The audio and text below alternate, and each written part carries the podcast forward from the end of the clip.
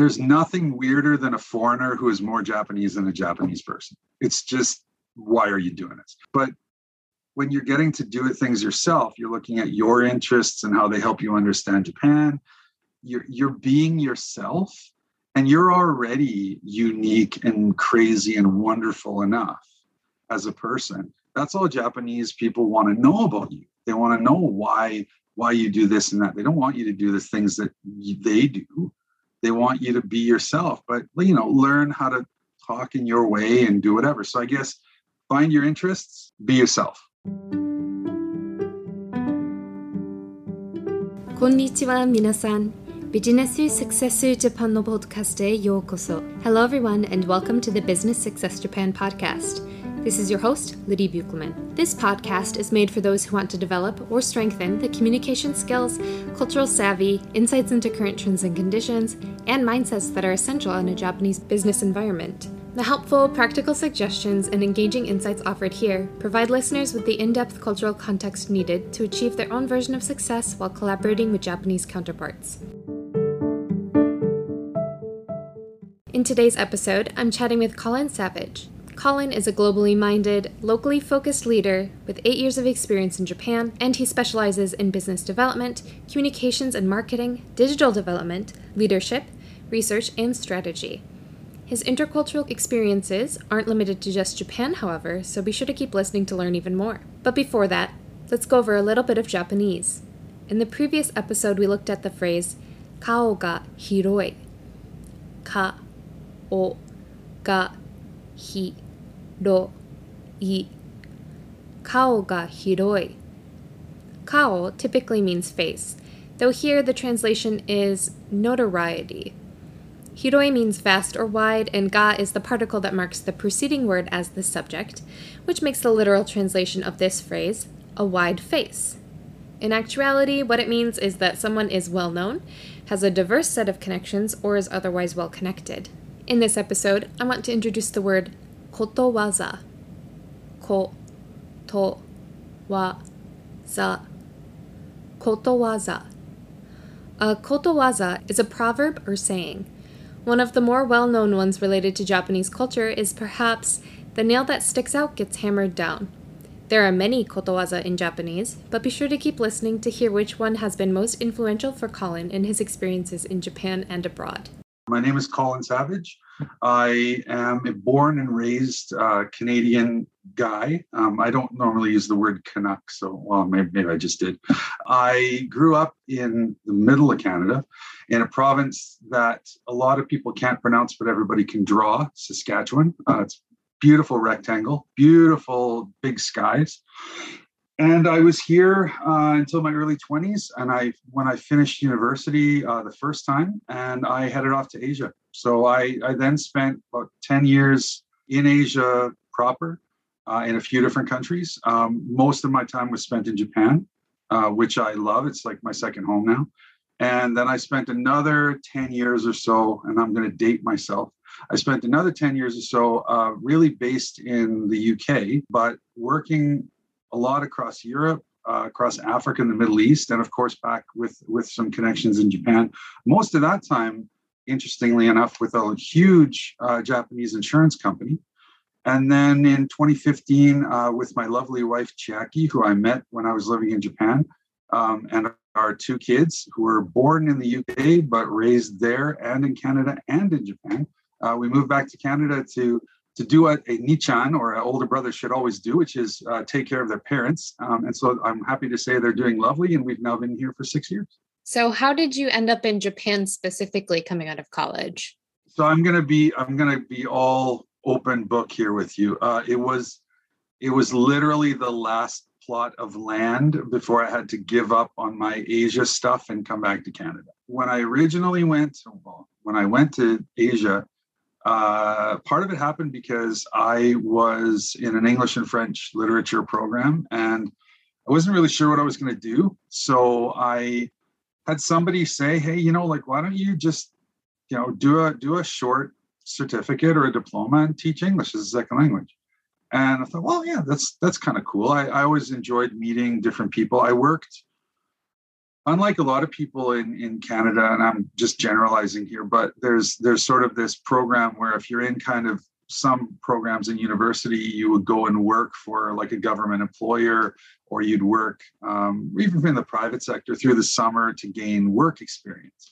And but that really wasn't an option for somebody in the liberal arts. You had to be in administration or commerce or business. So I didn't really have a choice. So I, I tended to go to the Canadian Rockies, particularly Jasper and Banff National Parks. They're a worldwide draw. They pull people from all over the place. So I had a cool job. And I also just met people from everywhere. And I got to use the horrible schoolboy French that I learned and really figure out that what you learn in school isn't what you use in the street. And I also learned, I started getting turned on to this whole idea of learning language. So I started learning German on my own. I started learning Spanish, and then there was there was Japanese. People were starting to come over in bigger groups. So anyway, revert back to school time. So back during term time, I'm in Regina, and I'm like, well, what am I going to do? And I so I take this this kind of like weekend course for six months, and I start teaching English. And what happened was there were some immigrants. It's not a it wasn't a big draw at the time. The prairies are kind of uh, brutal in the winter and equally in the summer and not very big cities. So we didn't have a lot of like proper immigration. But what we did have were students who came to canada who wanted to learn english and they didn't just want to do it for fun because those kids would go to toronto vancouver los angeles they go to cool places. So we had some pretty serious students. Um, and ironically one of the biggest groups we had were thai students so I started teaching them. I got really close. We were kind of the same age. Uh, and then they said, "Well, like, what are you doing after school?" So, uh, I don't know. I mean, maybe maybe I'll continue. Maybe I won't. Uh, side note: One of my advisors in school at one point told me, "Get out, get out while you can. Um, you can always study later, but you need to leave." So I took his advice and I went to Thailand.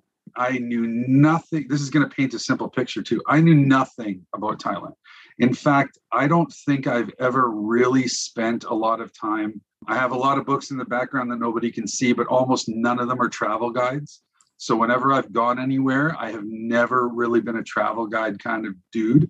Uh, so I went to Thailand and I had these like four or five things in my head where I'd show up, there'd be no foreigners, I'd learn Thai in six months, you know, it would be awesome. And I landed in Bangkok and it was shirtless Australians, um, Burger Kings, 7 Elevens, and other things. And I was a little disappointed. I really enjoyed my time there. I met some wonderful Thai people. I learned um, some cool Thai phrases about work hard, play hard, which they really embody.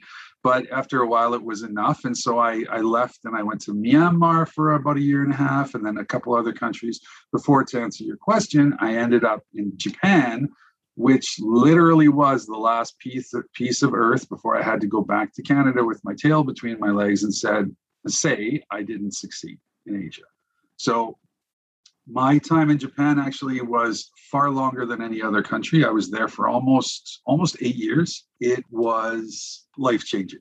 I think is the way to put it. I can't really imagine myself today uh, not having a connection to Japan, and it's not simply because it's like my second home and my family and everything else, but it's really a part of who I am. So I and I did I, I didn't find I know some people have uh, perspectives on Japan where things are narrow and you know there's you're kind of pigeonholed like hey you're either a student or you're a teacher or you're not a student.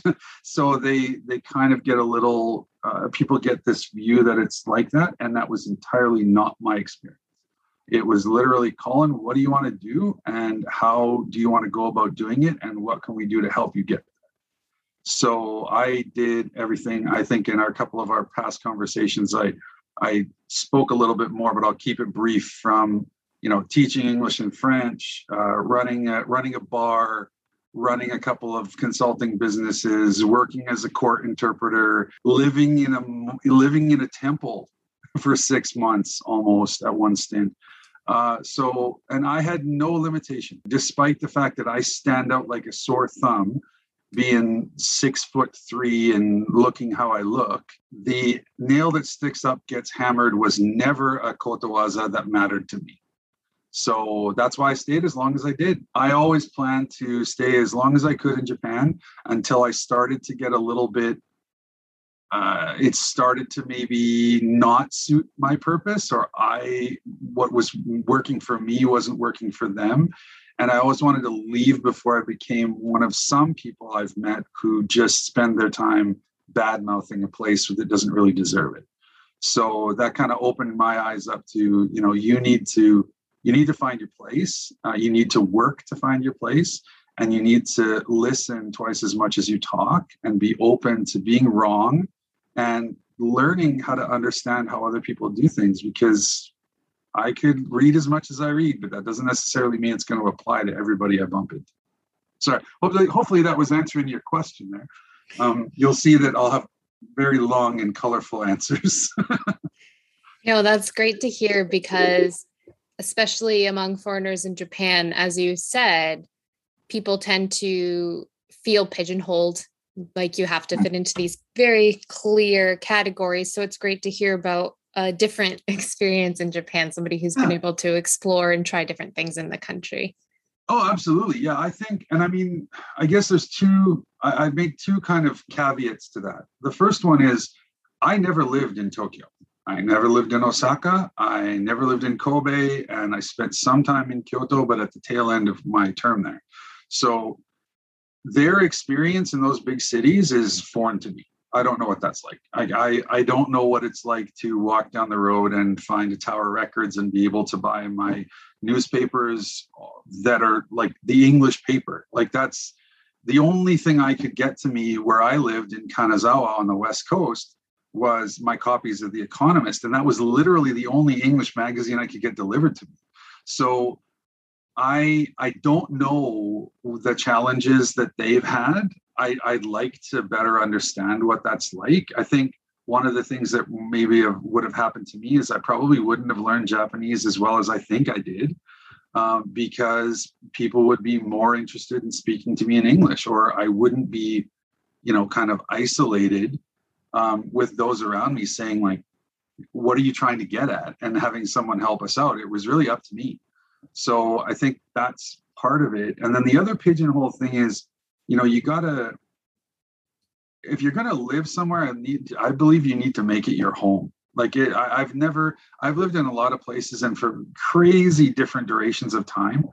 And I know from my own experience that in the seven countries I've lived in and the 70 that I've done long term projects in, uh, the ones that I don't really know anything about and the ones that I don't have a really good recall are the places where I said to myself when I was landing or very early on, I'm only here for a month or I'm only here for a couple weeks or it doesn't really matter. And as soon as I, and it makes no difference in the duration. I spent a month in, in the Congo. Uh, it's one of the most colorful times I had ever spent. And it's not particularly long, and I don't I didn't learn any you know local language very well, and I don't have a whole lot of friends. But I had an idea that was like, hey, like I might be here for a long time, so I better get adjusted. I better find my local cafe. I better make some friends. I better watch children's TV so I can learn some phrases. Um, whatever tricks and that is way more impactful than I spending six months or more in other countries where I really don't know. So that that's kind of the two tips I would say is, you know, get outside of the big centers and decide is this somewhere you want to live and make your home or is this just a temporary stopover? Yeah, is there anything more that you can tell us about that specifically? How do you go about making a place your home? Is it more of a mindset as you mentioned deciding when you go into it that this is a place that you're going to invest in? Are there specific actions? You mentioned a couple, but is there anything yeah. else? So I I've never really fit with the whole. I mean, it's not just North America. There's lots of places, but the whole like speed, like how fast we need to live, like we need to get this stuff done. Um, yeah, I mean, we all have deadlines, and I I try as much as everyone else to meet my deadlines. But I also give myself time to observe, and I give myself time to look around. And depending upon the place and what I see, like just like yourself lydia i mean we're we're multifaceted people we have lots of hobbies and activities and interests and all those kind of things and they're not always the the piston or or the the spark plug is not always firing in every place you go to. So, for example, when I when I went to Japan, I noticed, and this is coming from someone again specifically who who spent a lot of time studying French. I'm not going to pick on French people for being snooty about their language. That's just a stupid generalization. Um, and I try to avoid generalizations as much as I can, but it does happen, right? I never had that happen to me once in Japan. I had people look at me with that sort of tilted head, eh? You know, like what? And they would ask me, why do you know that? You know, or why do you, why are you saying it in that way? Because I tried to find something and I'd, I'd said it in how I thought it should be conveyed, and it wasn't really the right way. So we ended up having this little kind of blip in our, our conversation. But you know, as to your to your question, like that was one of them. Like when I went to Japan, one of the things I thought was like, wow, like this country, the literature here is crazy. Like it's just there's so much history. Like the first the first real diary ever written by I can't remember her name, but you can probably help me out. Um, you know, like thousands of years ago, and this crazy language that's not only has something borrowed from China, but something of their own and something just for foreign words. And so, I mean, being a literature person, um, I went hardcore into reading. I read every Tuttle Shokai English translated novel I could. And again, sorry for the viewers, but like four rows of bookshelves above behind me are that's all they are. And I read every single one of them. And when I finished them all, I kind of realized that, hey, that wasn't a bad way to go about it because that taught me how people think that taught me you know cultural values it taught me about challenges you know societal pressures and ideas on romance and and all that kind of stuff that you when you're just learning japanese or any language you're not going to get to that depth you just can't so i, I read literature um, i taught children so i learned from the best teachers kids don't care how many times you screw up saying something. They look at you funny and then they just keep firing it at you. You know, adults will get nervous and they'll try to think of another way to say it. Kids would just go, they'll point at you and you're like, what the hell are you pointing at me for? Oh, well, yeah, your your your shorts are dirty or like whatever stupid thing. And I'm like, what? Like, what do you mean? And then they'll point and then they'll pull, you know, and then they'll poke and then they'll do. So I was learning Japanese from little kids, eight hours a day at one point and you know and then i'd watch i'd watch japanese children's programs the problem is when my father or mother would call me you know four or five months into it they'd be like hey colin how's it going how are you enjoying japan hi mom how are you today i'm fine thank you and they're like are you nuts like have you love you know but that's it was kind of a way, it was a different way to learn at a time really when there weren't a whole lot of YouTube videos or people popping up showing you this and this is how a conveni works and here's a Jido Hanbaiki and you know all of those kind of things. I had to do it, right? So I I think there's there's a lot of different tools and a lot of different techniques, but what I maybe am getting at the crux of it is like what are your interests? and like what are your interests and how do those translate into what you could learn about those interests in a crazy different wonderful country like japan and then from there and it's maybe a, a, the final point that i'll make on this is like be yourself right like it's that jibun rashiku right? Be yourself. There's nothing weirder than a foreigner who is more japanese than a japanese person. It's just why are you doing this? Like i i bumped into people who you know that was their thing right? Hey colin do you know the four five i don't know how many kanji there are for for rose like well no no one cares. Or they would talk you know foreigner to foreigner they would talk to you in japanese. I'm like well we're like we know english or french or something else. What are we doing? But when you're getting to do things yourself you're looking at your interests and how they help you understand japan you're you're being yourself and you're already unique and crazy and wonderful enough as a person. That's all Japanese people want to know about you. They want to know why why you do this and that. They don't want you to do the things that they do. They want you to be yourself, but you know, learn how to talk in your way and do whatever. So I guess find your interests, be yourself. Uh, it'll work itself out in the end, or it won't. you know, it's it's one of those things. Flip a coin. Mm-hmm, definitely. There are only two options in that situation. Well, yeah. I mean, you know, if you can think of a third one, please let me know. Mm-hmm. So, the structure for today's conversation is going to be a little bit different in that it's a lot less structured. So, just so everybody's aware, we kind of talked before and we decided on a few topics that might be interesting for the listeners. So, we'll just be running through them and seeing how far we can get. Mm. So, the first one that we came up with is actually one that's probably very practical and should be useful for people to hear a little bit about, and that is how and how not to use PowerPoints in Japan. It's actually something we haven't talked about before. So, could you tell us a little bit about that? Oh, it's a great topic. Yeah, I'm. I feel like I'm in the hot seat here, but I, I also feel like I'm capable of doing these rapid fire answers. Um, so, uh, backtrack a tiny bit, but so I spent almost eight years at Meiji Yasuda Seimei, so Meiji Yasuda Life Insurance Company.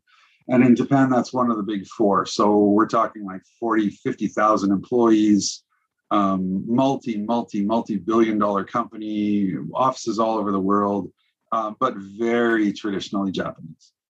So as um, I, I, remember listening to uh, Kevin Crowell, his his podcast with you, I thought was lovely. It was really well done. I'd love to meet Kevin someday. But I, I liked a lot of what he said about you know the trying to figure out how you do things and how they do things and and finding a common ground or you know literally just giving up and saying you got your method it works for you show me how it works. I don't want anyone to take this the wrong way but forget everything you have learned about powerpoint from the western world. Please it does not work in japan particularly if you're doing it in english but only slightly. Um, we in the West, and I am guilty of this too, the the PowerPoint are the visuals in the background, and you tell a story, right? Tell the story that resonates with the audience, make the audience the hero, tell them what you're going to walk them through, show them how great they are, give them a couple of cool takeaways at the end. Great presentation. Awesome. Have like four people ask you for the presentation afterwards almost no one. Um, forget that. It does not work in Japan. The PowerPoint is a document first and foremost. If you have ever seen, uh, for anyone listening who has been or and will be nodding along, and for those that have not yet been, they will learn fast. You will have put in front of you a 80 slide PowerPoint that will have hundreds of words some of them, some slides themselves with hundreds of words or maybe less, crazy complex flow charts and other things, almost like if you'd taken a manual and you threw up on a, on a PowerPoint bunch of papers. Uh, the reason for this is very simple. It's PowerPoint, regardless of it being a digital medium, it's still going to get printed off the world in Japan and business in particular is still very paper focused. And it is not a one time delivery. So when you do a PowerPoint, you will be asked to create one. You will create one. It will go through numerous edits, additions, and other things. The entire audience may have already seen it before you deliver it.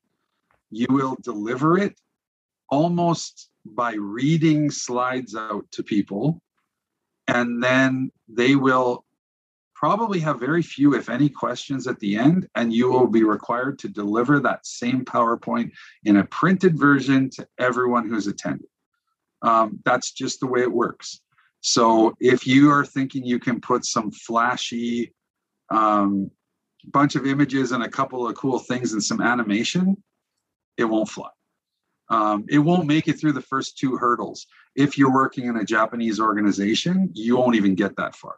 If you're coming from outside and pitching to a potential client, partner, or whatever, uh, they'll nod, they'll thank you, and then you'll get a very nice note later on that says, Could you write out all of your dialogue and add it to the slides and send it back to us? Uh, because and the, the other thing that's it's actually quite important, or maybe in addition to this, is it's not just going to be the audience. That document is going to live for a long time. It's going to be circulated wild, widely, and it's going to need to stand the test of time for a certain period. So unless you want to spend, you know, hours and hours and hours repeating this thing to everyone who asks you for an what happened what did you say on slide 12 what was this on then you better get it all hammered out first and have it be completed. So literally uh, what i'm trying to get at is a powerpoint. It is just another word document. It's just in a different format. That's all. Um, it's a little disheartening. I know we have um, i know i went to business school. I, you know other people have. We've spent a lot of money to learn from people to learn how to be storytellers and narrators and all that kind of thing. Doesn't fly in japan. Not yet uh, i know there are a lot of younger japanese who are taking mbas overseas they're learning how things are done i know and same with uh, with kevin's comments about the rotating folks i dealt with that for many many years just because you study overseas doesn't mean you you adopt that methodology and you force it on where you're working. It's the reverse. So, yeah, that, that would be it, right? Forget what you learned. More is more, I guess is the way to put it in terms of writing, um, and allow time for people to read this before you deliver it, while you deliver it, and after you deliver it, because they're going to be reading it for quite a while if it's a good one. Thank you for breaking that down for us because it's one of those more important unknown unknowns that people yeah. will inevitably encounter when they get to Japan. Because in the States, the PowerPoint presentation itself is, it, it depends on the person, but a lot of times it's just a prop to use during your presentation, which is more of a performance. Whereas in Japan, the point is the PowerPoint to an yeah. extent.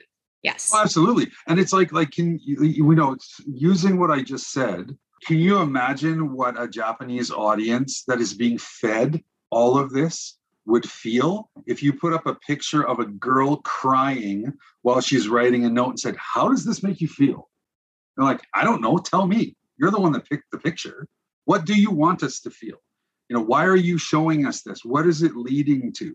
They're they're not gonna it's not that they can't it's that the, the purpose of this is the expert on the issue is telling you everything about it it's not a you and i discussion on what this is going to feel like and how great we're going to be at the end that that's not it they do they have their whole own other thing for those kind of meetings um, and delivery but but the powerpoint honestly it's uh, just a better looking format than a word doc that's that. Keep that in mind. I feel sad saying that now. You know, I really like spending time making powerpoints, but I can understand.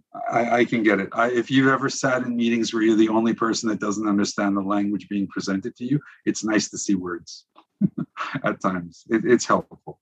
Uh, we'll find out when the new tech, fangled technology comes out and we're all having it narrated, you know, across the bottom of the screen and recorded, and we don't need to worry.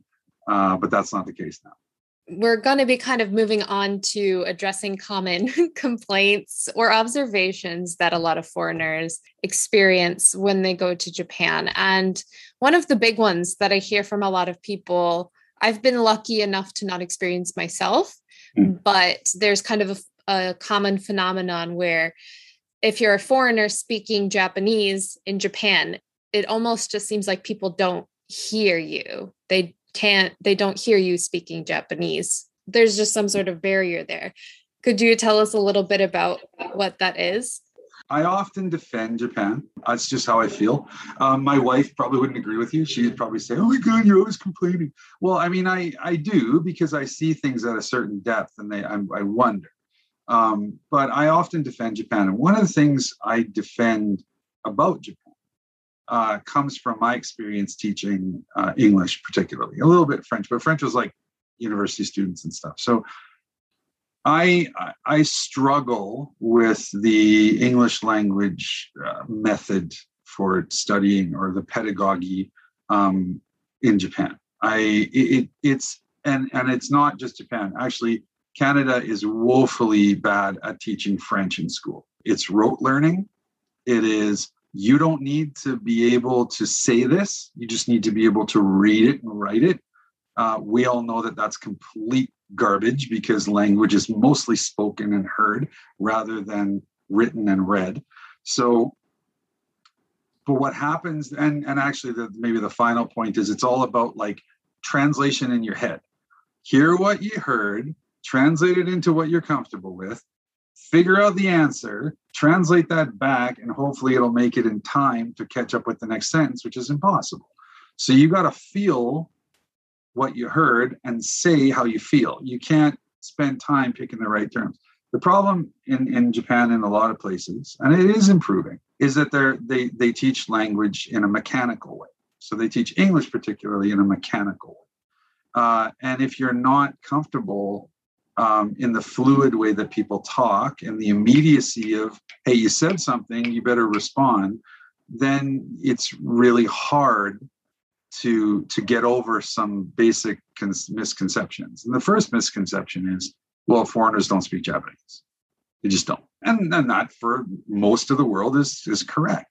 But for the foreigners in Japan, it's mostly not correct. There's a lot of people I know that speak Japanese phenomenally well, better than I could ever speak it. And there's there's the two types, right? There's the there's the learner that's very grammatical and very mechanical, and everything is proper, but the enunci- the pronunciation, the enunciation doesn't flow. And then there's people like myself who are basically parrots who learn we hear what what it what it sounds like we repeat it back and i don't really give a toss or something about the grammar. I don't care because I know people don't live and die by grammar. They live and die by meaning and conveying emotion. So I've had it happen to me. I have it happen to me all the time. Uh, I haven't been back to Japan now for a little while for a variety of global reasons, but I have people look, and, and the one thing that I would say to people is when you have somebody, a Japanese person that you're trying to talk to, and they're doing the I'm not hearing you. The weird thing is they're usually looking at your mouth. They're not looking in your eyes, they're looking at your mouth. And I used to get very annoyed with this and be like, I'm up here, you know, up here, look in the eyes, but they're really trying. What is he saying? Like, like, is it coming out? Is it really coming out of that mouth? Like, is it really, is it really getting there? And so my advice would be, well, first is yes, it happens. Uh, two, it's not only happening to you, it happens to everybody. Three, the Japanese person or people you're talking to, they're really trying to understand.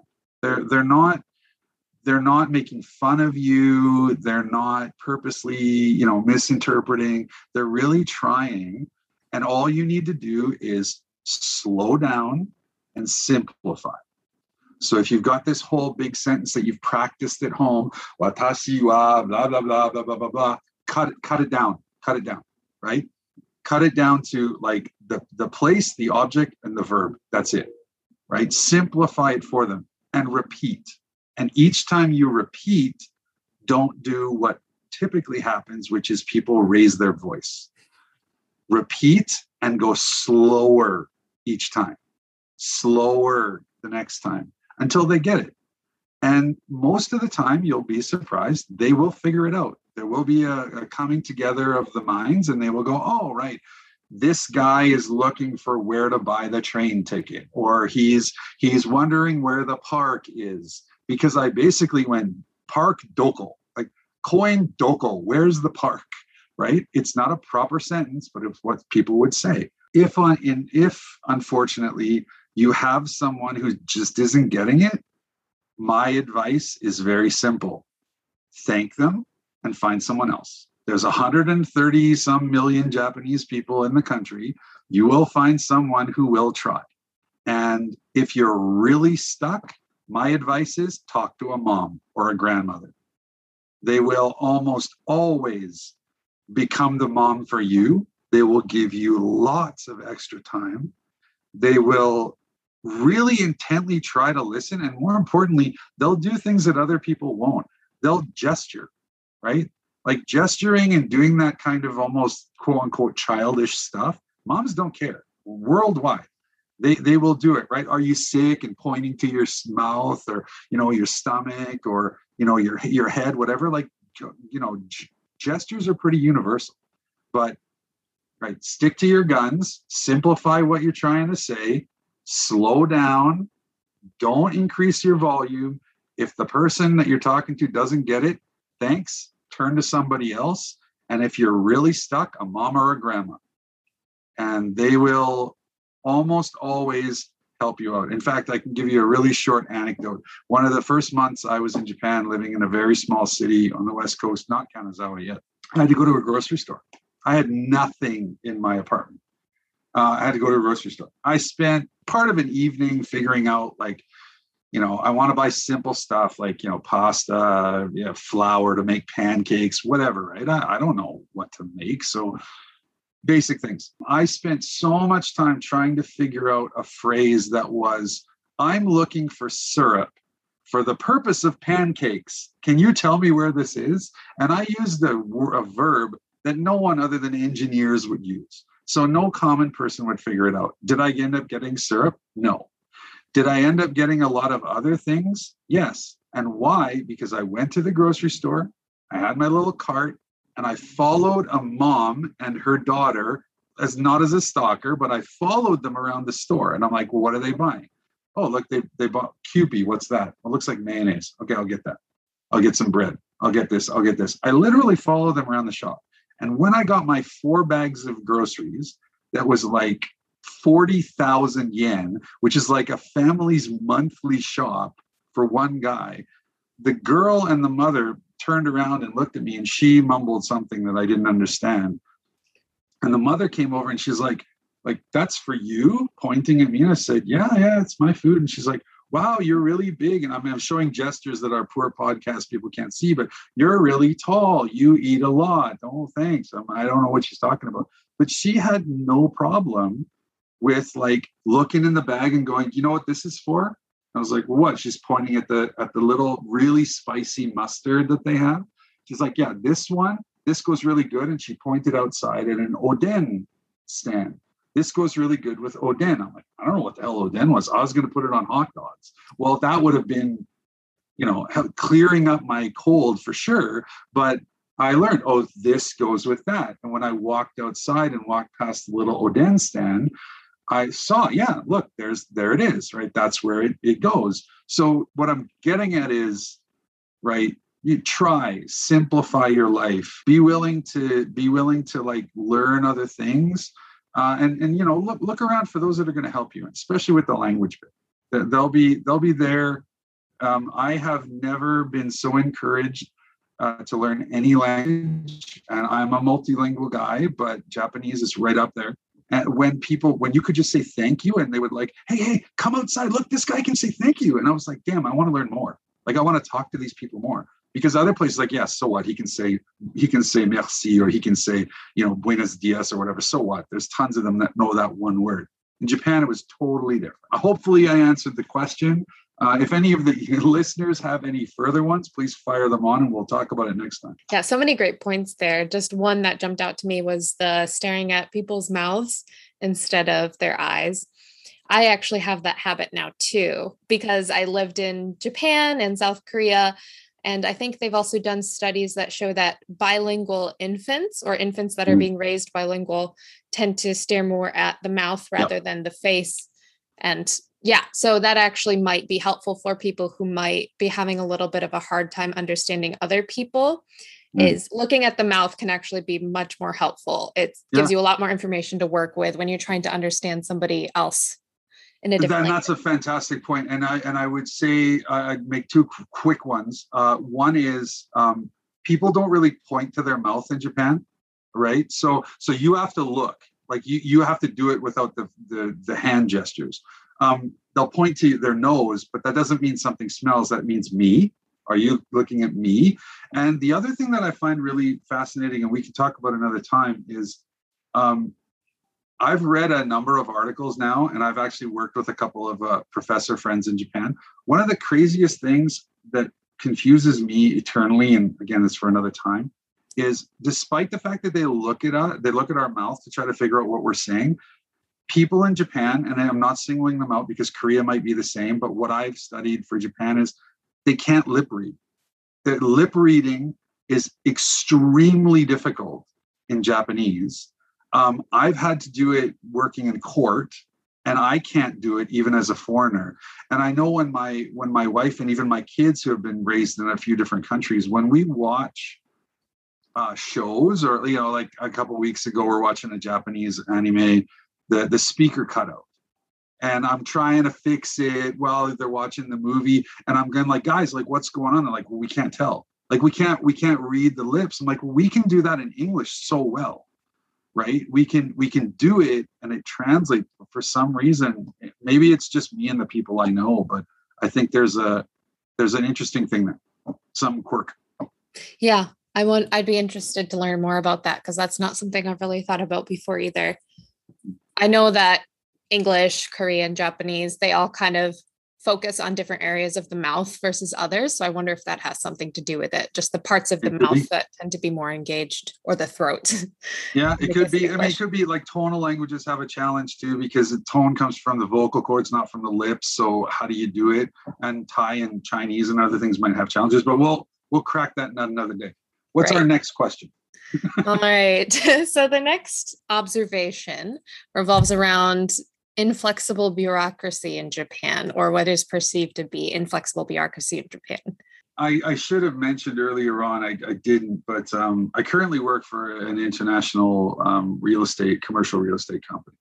Uh, unfortunately, I don't have any connection with Japan. I'm trying to create one because part of my role in my company is to professionalize certain things. Um, one of those is to professionalize how business development works. Another one is to look at how strategy plays in, into the company. So increasingly, I am connected with the Asia Pac or the APAC folks, and that obviously includes Japan. Um, but one of the things that I also do in my increasingly limited free time is I'm involved with a couple of startups, and I've always done that. Uh, and one of the things that is always a big issue for startups is bureaucracy, right? All of the officialdom. I got this great idea. Um, it's going to make millions. You know, oh no, now I have to go and get a business license and I have to pay for this and I have to pay for that. It, like I mentioned before, in seven countries of residence and 70 of work, every country has bureaucracy.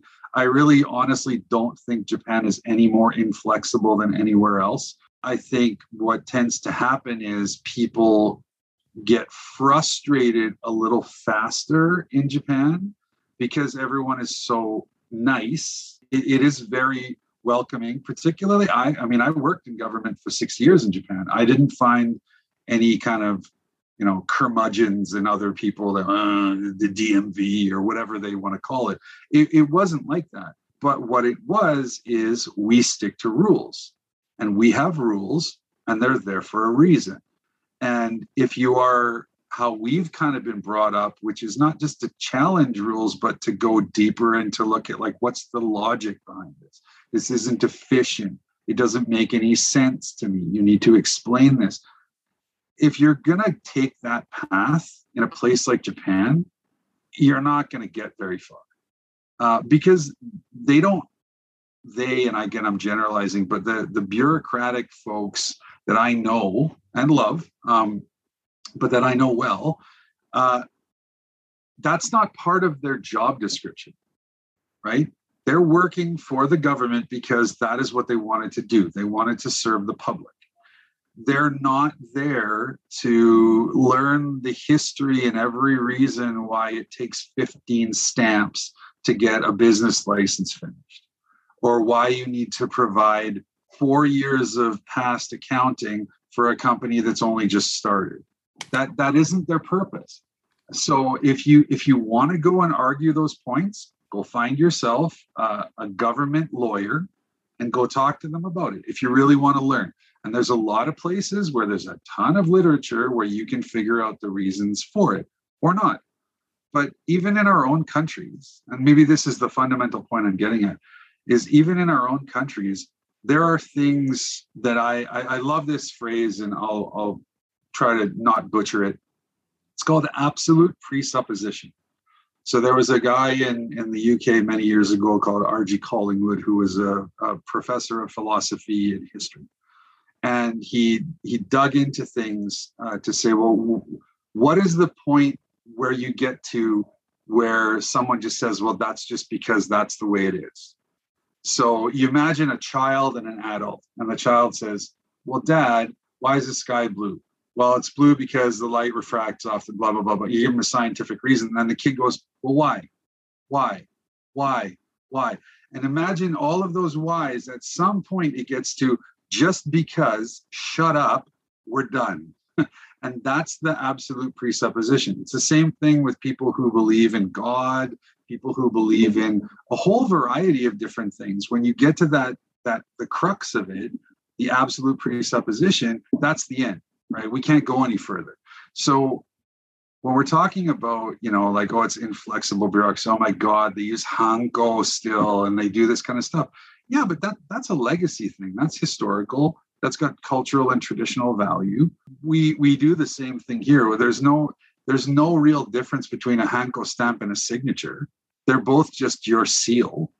Um, so when I hear people say it's inflexible, what I tend to hear them say is, well, I don't understand it, so it doesn't make sense. So they're not giving me what I want. Well, Lydia, if you and I went to the DMV in, in Michigan and argued why they have to do it, like how far are we going to get? Right? Like we're we're not going to get any better answers. So what I suggest constantly to people is it's so much easier if you just learn the system. Just learn the system, go with the system, ask what's needed up front, the full package, and then just do it as you're told. I've helped a lot of people set up businesses in Japan, you know, coach them through all of the licensing and everything else based on what I knew before. I'd probably be useless at it now, but I could I could help. It's just it saves you so much time, right? So land, get your get all of the things you need, make sure that right away you have a nice little piece of paper and a pen and you ask, what are the things I need to get this? And methodically go through the list, and everybody will be happy. And maybe finally, there's always going to be stuff you don't get. That's okay. Like, I don't need to know everything about how a car works to be able to drive it to work. Right. I know that that's how it's been built. Some are better than others. Okay. But there's a system there that works in a variety of different ways to suit my purpose use it as the tool that it is I, I, don't know what else i can i can probably relay other than you know be prepared for things to take time they they, take time there's no there's very little ways to expedite things in japan uh, simply because that's not how the country works they really abide by the rules. They believe the rules are there for a good reason and they're not going to bend them for you or anybody else. So if you've lived in other countries in Asia or Africa or other places like me, and you know that, well, maybe sometimes a bit of money or a little bit of this helps, don't bring that attitude to Japan, please. It's not how it works. People are very proud of what they do and they're very loyal to who they work for. So follow the rules, everything will be done in time, and then you can move on to what's next. Um, I guess is what I can say about inflexible bureaucracy. What do you think? Is that does that help? Is that a good answer? Mm-hmm. Yeah, I think that's a good way to frame it because, at least in my experience in the states, and maybe I was just a particularly bad waiter, which is a very, very distinct possibility. But I know that people ask you questions. People ask why questions. They ask for clarification. They ask for information. And we're kind of trained to just make stuff up. Like we don't, we just because we have an answer doesn't mean it's the right answer. Whereas exactly. I feel like you're less likely, you're in some ways, at least when you're dealing with bureaucracy, less likely to come across somebody who just makes stuff up, makes information up just to get the person to shut up. So yeah, and I mean there and there and I would say that's a really good point because I would say bureaucracy is even one step further because if they make stuff up, they get in trouble. Right? Like if they're making a if you're putting somebody on the spot about an immigration issue and and they make something up just to get you off their back and someone else finds out, that's their job. That's them getting in real trouble. So I mean I've I've bent the rules in places where I can, but when it comes to things like bureaucracy, I learned very early on you just follow what you're told. Right? If I got to go if I got to go to a like it doesn't happen anymore. I don't even think it's allowed, but when I first went to Japan, we were able to sponsor ourselves.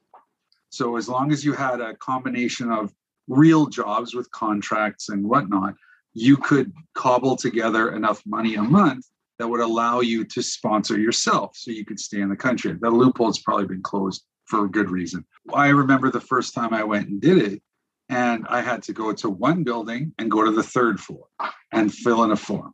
Take the form to the seventh floor to another place to get it stamped. Go to the building beside to buy it a, a kitte, uh, a, a, basically a stamp, right, that showed that I paid the government. Take the stamp back to the first building, to the third floor to get it put on the paper, take it back to the first floor to show everybody that I did it, and then it was done.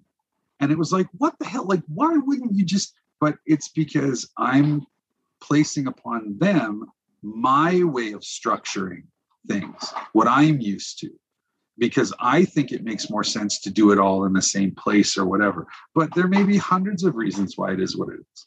So just follow the rules. Life will be so much easier.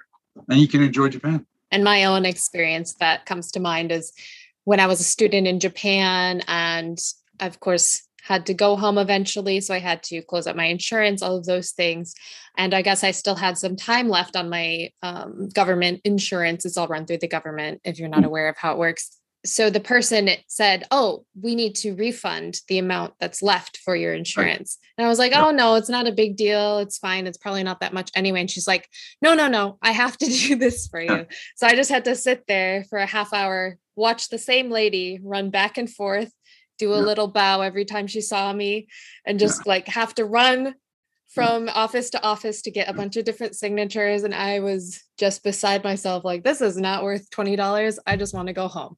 But oh, it was doing things correctly getting making sure that things are done correctly for this i mean and, and, you know and, and i think that's a, that's an excellent that's an excellent example. And i would say maybe the, the last thing that i'll say on this if we can move on to the next one if we have enough time is you know like people like i kind of mentioned before people are loyal to where they work. They also have pride in how they do their job. And so if their job is to be efficient in the way that's been put out in front of them and that means i'm sorry lydia san i need to run back and forth 15 times because that means i've done my job and that's how i'm going to be graded well go ahead. Like uh, who am i to tell you not to be successful in your job and what you need to do right? You're here to serve me. This is how you're doing it? Fantastic I had exactly the same problem with health insurance that I'll, I'll limit because uh, of time and also because you know maybe there's a statute of limitations. But I, um, as to your point, right, the government insurance, uh, the Kokumin Kenko Hoken,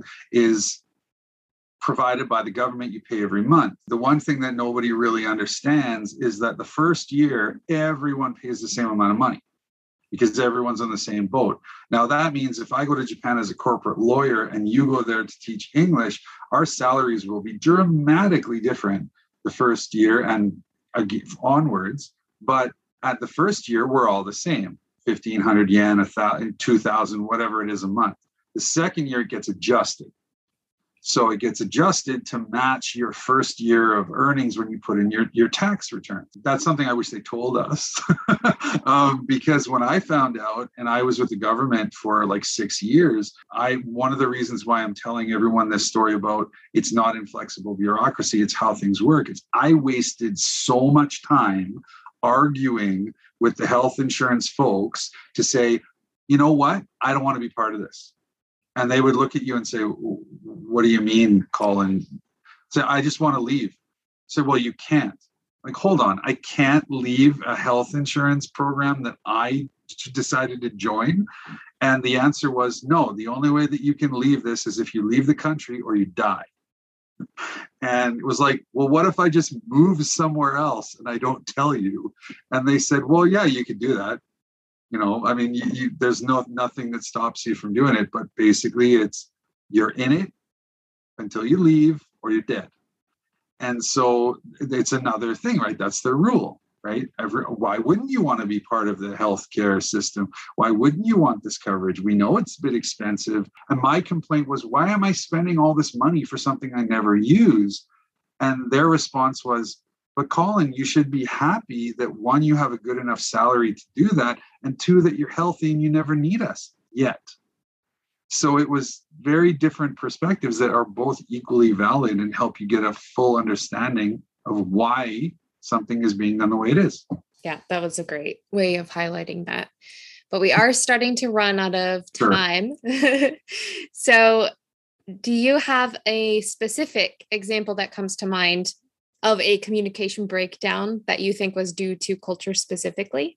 I really racked my brain for this, and I think there are there are one or two things. There's either so many that it's hard for me to figure one out, which is most likely the case, or they weren't necessarily like a cultural thing that created communication breakdown. It was really me figuring out different ways in my mind to get my point across. So I think it was more what I really learned in Japan, and it doesn't probably come across in a podcast. I when I speak Japanese, I am much more specific than when I speak English.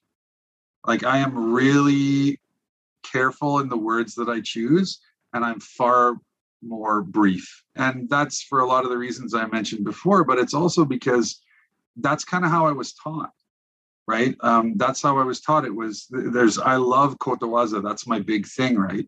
And one of the kotowaza that I like, and I'm cheating because I'm reading it off a of paper because I couldn't remember, was kuchi wa wazawai no moto, which basically means the mouth is the source of dis- disaster, right? That's where that's where bad things happen. So you you know saying and thinking something like that it's listen more than you speak right? Understand that you're in a different place and you should really be trying to learn more than you're trying to explain. God knows i've read all of those books behind me and so many more but do i really know a lot about japan? No. Like i, I think i can navigate japan fairly well and i can help other people more softly enter it but one of the things that I also learned studying at Kanazawa University when I was doing a master's degree that I never finished, we won't talk about that, was I, I my professor's office, he had a he had a picture, and I don't remember the phrase, so I'll just say it in English, but it was, you know, like a hand. Once you learn, you learn one one part of the hand, you realize there's five things that you didn't know. And then you learn one, and just so the more I learn, the dumber I get, is basically the, the crux of it. And that's kind of kind of where i would say like the communication problems a lot of it is at least where we come from i have to look smart right? I have to show everybody what i've read and what i know. I, I have to have an opinion right? I'm not listening to understand i'm listening to respond. Well we we need to stop doing that especially in a foreign culture where you have no basis for that. And i would argue with the smartest people in japan un- unless you grew up there and you spent your whole life there, even then you only know a little sliver. So know what you don't know, right? Take your time, listen more than you speak, uh, and be very. It's back to the thing about being, you know, people not understanding you, be brief, right? Right. Get to the point, right? And and be be okay to you know laugh at yourself and laugh at what you don't know because you'll learn it in time but that's kind of you know kind of the process you should really take take to this is it's a wonderful opportunity to learn a lot about a place you don't know and things you could never possibly fathom.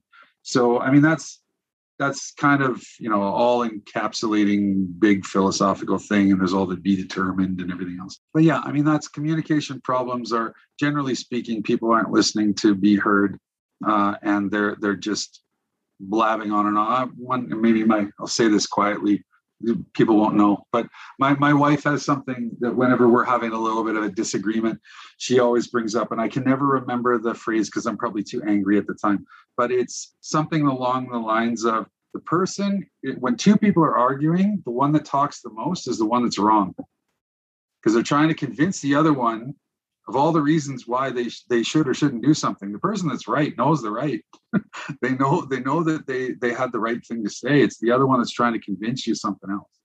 So again back to the whole being brief thing which i have not done particularly well during this podcast. Oh i love that. That's a great phrase to keep in your back pocket for the next time you have an argument. Yeah be sure right? Because if you're mm-hmm. talking a lot, eh, you're digging your grave. doesn't grave. look good. Yep. you're digging your grave.